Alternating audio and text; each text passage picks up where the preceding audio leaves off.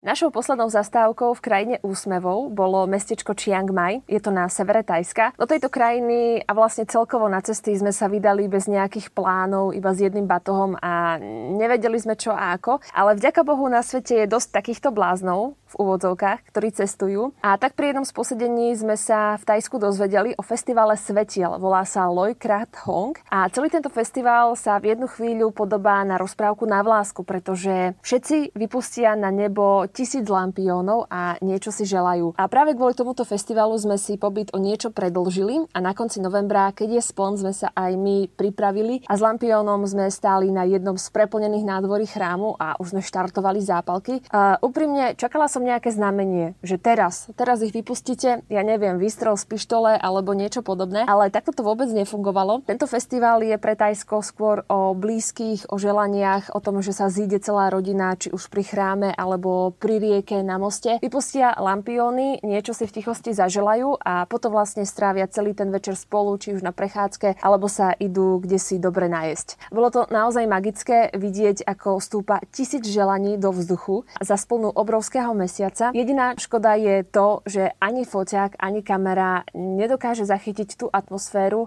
a ten pohľad, ktorý sa človeku v jednu chvíľu naskytne. Mám pocit, že keď sa hovorí o Tajsku, tak stále hovoríme iba o jedlách a vyzerá to, ako by sme stále jedli, ale nedá sa to inak, pretože kuchyňa tejto krajiny je viac než výborná a tu na, severe majú takú jednu špecialitu. Je to polievka a volá sa kao soj. Ochutnali sme ju raz, zamilovali sme sa do tej chute a keď sme tak cestovali po okolí severu, tak výber nášho obeda alebo večere bol už jasný, ale bohužiaľ iba nám. Asi trikrát sa nám stalo to, že keď sme si aj dôkladne precvičili výslovnosť tohto jedla, tak na stole nám pristála iba suchá rýža a kopec zmetených pohľadov. Uh, áno, rýža sa tu síce povie kao, ale ja teda neviem, či nám jednoducho nerozumeli alebo nás nepočúvali, či sme to hovorili zle, ale odvtedy chodievame do reštaurácií už iba s pripraveným obrázkom toho, čo chceme mať na stole. Bola sobota. Bol to posledný deň pred odletom do Vietnamu. Skoro ráno sme sa vybrali pozrieť si východ slnka a ešte sme aj stihli vynikajúce raňajky v hosteli. Počas raňajok sme sa rozprávali s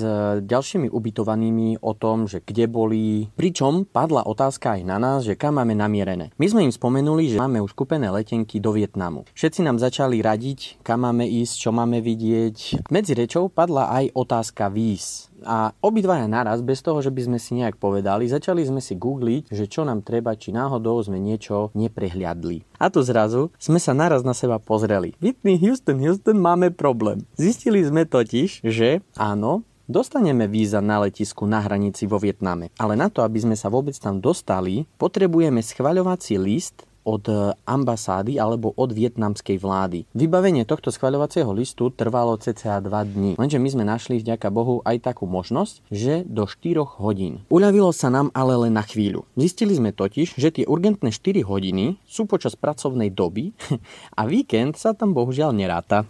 Nič iné nám neostávalo, len si zrušiť letenky a nájsť si nové, ktoré nás dostanú do Vietnamu.